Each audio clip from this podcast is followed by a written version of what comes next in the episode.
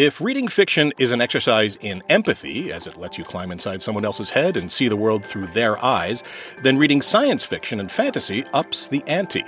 You still see through someone else's eyes, but the world you're seeing can be almost anything a distant planet, an alternate timeline, a land of magic and mystery, even maybe our own familiar world just tweaked a bit.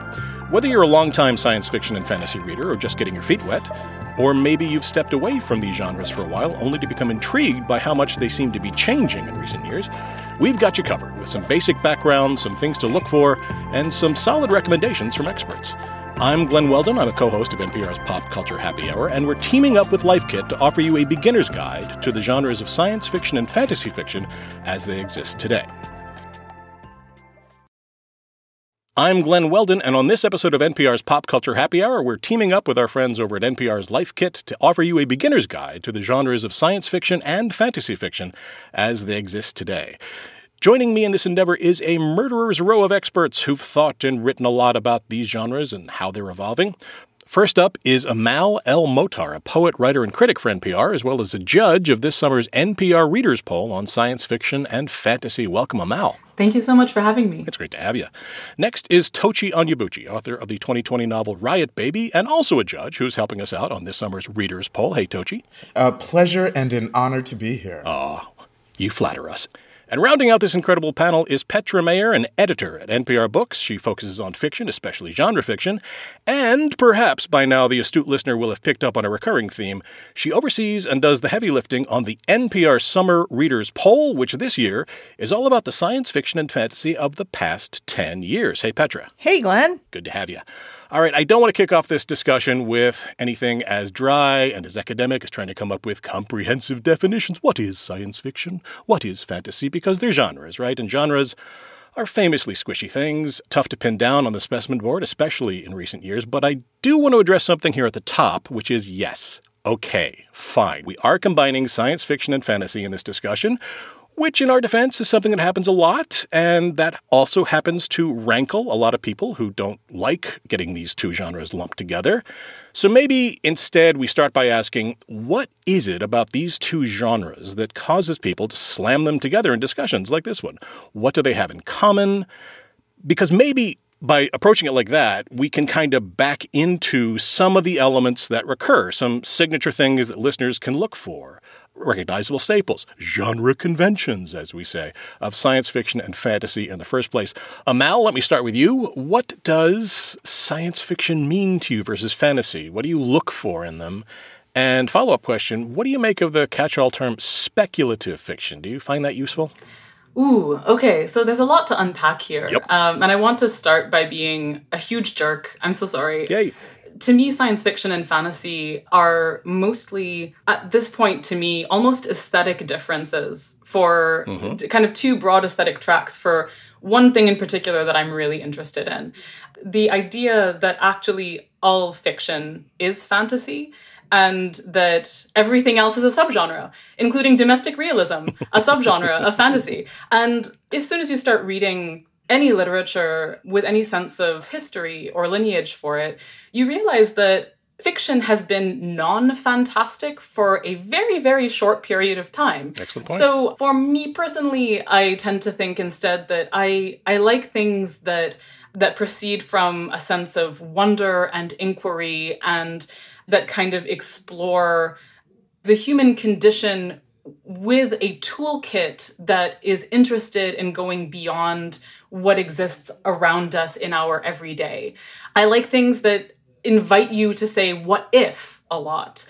The term speculative fiction, I think, occupies almost exactly the same space as the term graphic novel versus comics. Yeah. Um, yeah. And, and, you know, I think that term is sometimes useful, especially useful in terms of trying to pick away at people's assumptions about something before they actually get into it more. So if people have an assumption about comics being, you know, every article that starts zam, pow, bam, whap, or whatever in order to talk about oh, what boy. comics are. You know, if that's kind of what people have in their heads, then maybe talking about, well, it's just like a novel, but it's god, graphics, I don't know, is like a, a way to just sort of step past people's assumptions. And I think that speculative fiction is that sort of umbrella. Amal, the only reason you're a jerk is that you took everything I was going to say. Because uh, when I was thinking about science fiction and fantasy and speculative fiction, the thing that came to my mind was the question, what if? And all of these things are concerned with that question, and they just approach it from different ways. You also, of course, mentioned the difference between comics and graphic novels. And when I'm being snotty about it, which I frequently am, I think speculative fiction is a term that you use for people that don't. What you, you, code switch a little bit, right? Like literary code switching. You're talking yeah. to people that don't want to yeah. admit they like sci-fi and fantasy. So you say yeah. speculative fiction. You like mm-hmm. Station Eleven, right? You know, mm-hmm. it's exactly that. And I really think that there's a long and fascinating history to why we talk about these things the way we do, and that history is really, really entwined with market realities and stuff. Like, and these are all things that I think are super fascinating, but often work against trying to just help people find books that they will enjoy. Those distinctions, I think, are most interesting to me when they generate conversation instead of like shutting conversation down or saying that sure. you're wrong to name this thing what you're naming it and stuff like that. So that's where my like everything is fantasy kind of comes from, just to sort of be provocative in a slightly jerky way, but hopefully in a way that allows for the recuperation of more books instead of uh, excluding things and shutting things out. Well, speaking of excluding things and shutting things out, I mean, uh, you mention a kind of openness to these approaches, to approaching this kind of writing. And certainly when I was a kid back in the late Jurassic, I wanted Tolkien and nothing but Tolkien, right? Yeah. That's what I figured I liked. So I, I read so many Tolkien knockoffs, some which were merely derivative, others which were uh, legally actionable. I, am confident it was. It was like wow, and uh, I got tired of seeing the same thing, the same setting of sort of feudal Europe. But Petra you are in a unique position to chart how much everything is changing. So, 10 years ago, NPR did uh, a summer readers poll on science fiction and fantasy for the first time. We're doing it again this year. You are doing all the heavy lifting for it. How do you think things have changed? I mean, the voting's closed now, so what are you seeing in the results? Well, a couple of things have changed just structurally about the poll. If you look at the 2011 list, it is ranked, mm-hmm. and we find that that results in a somewhat unbalanced list. So one of the biggest differences between then and now, you know, they're right here in this recording with us. We have Amal and Tochi, who are, two of our amazing judges this year. Instead of doing a straight up like popularity contest, over the past few years, it's evolved into a, a more curated list. That list goes to a panel of judges who are usually authors or critics in the field. And the not so secret secret of this poll is that they are people that I want to hang out with. So this is a way I can do it and call it work. Yay! Uh-huh. Corruption. so yes, um, and so then we we break it down and we build it back up again. I invite the judges to add their own additions so that in the end we end up with a really nice, balanced, curated list that combines what the readers really love with some stuff that they might not have thought about that's amazing that they can discover through this list. So it's much more of a discovery tool now than it used to be. It used to be just kind of a popularity contest. Well, great. The other big difference, I think, is just embodied in the poll itself. I can tell you right now, it's a lot different than what we were putting out in 2011. If you look at that list, but I think there's something like 14 women.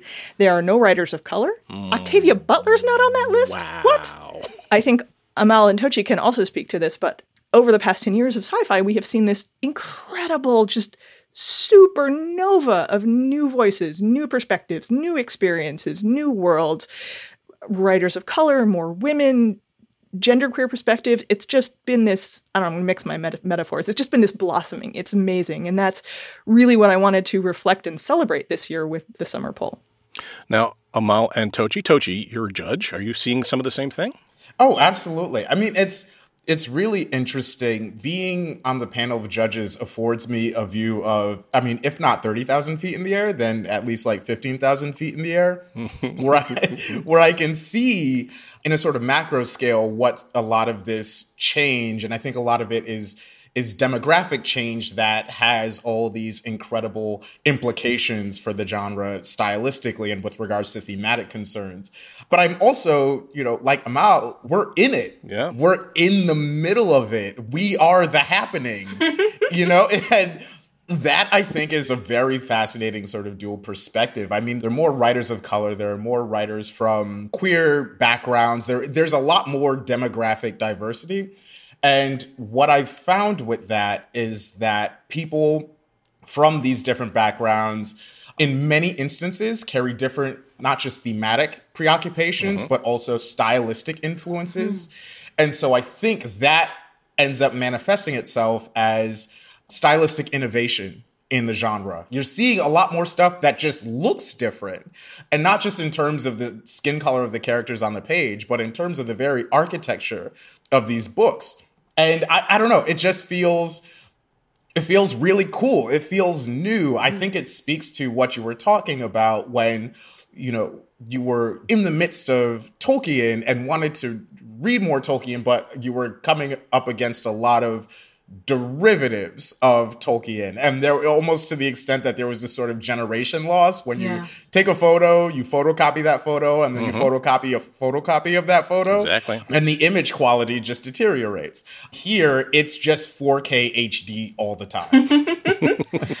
you know, I, I completely agree with everything Tochi's saying, especially to do with the different influences that people are bringing to their work right now. And I say this as someone who actually, like Glenn, you know, I deeply appreciate Tolkien, but I also deeply appreciate stuff that somehow didn't get that photocopy quality. Like the stuff that people copied about Tolkien was the stuff that I actually wasn't super interested in. Like yeah. copying the forms of the things, but not actually the spirit of the thing. Like the the kind of melancholy sadness and richness of Tolkien is something that, you know, you'll find in Ursula Le Guin. Mm-hmm. You won't necessarily find it in a lot of the big blocky books that I was reading in the 90s, you know? Right. So it's interesting to me like what actually persists. Fantastic. I mean, we can't be all things to all people, but we can help them dip a toe in. So each of our experts is going to recommend a book that makes for a good entry point into the world of world building. Let's start with Amal. Sure. There is this tremendous book called On Fragile Waves by Yilili Yu, which is first of all staggering because unbelievably it's her first novel but it's a story of a family fleeing afghanistan a mother father sister and brother and they are trying to make their way to Australia. And so it's about that journey. It is very grounded in the real world, but the daughter in this family becomes haunted by a girl who drowned during the voyage. And that presence that haunts her becomes woven into her experience of being in the offshore immigrant processing facility, which is a lot of horrible, distorting words to actually mean just horrific human rights abuses and stuff on Nauru, which has since been shut.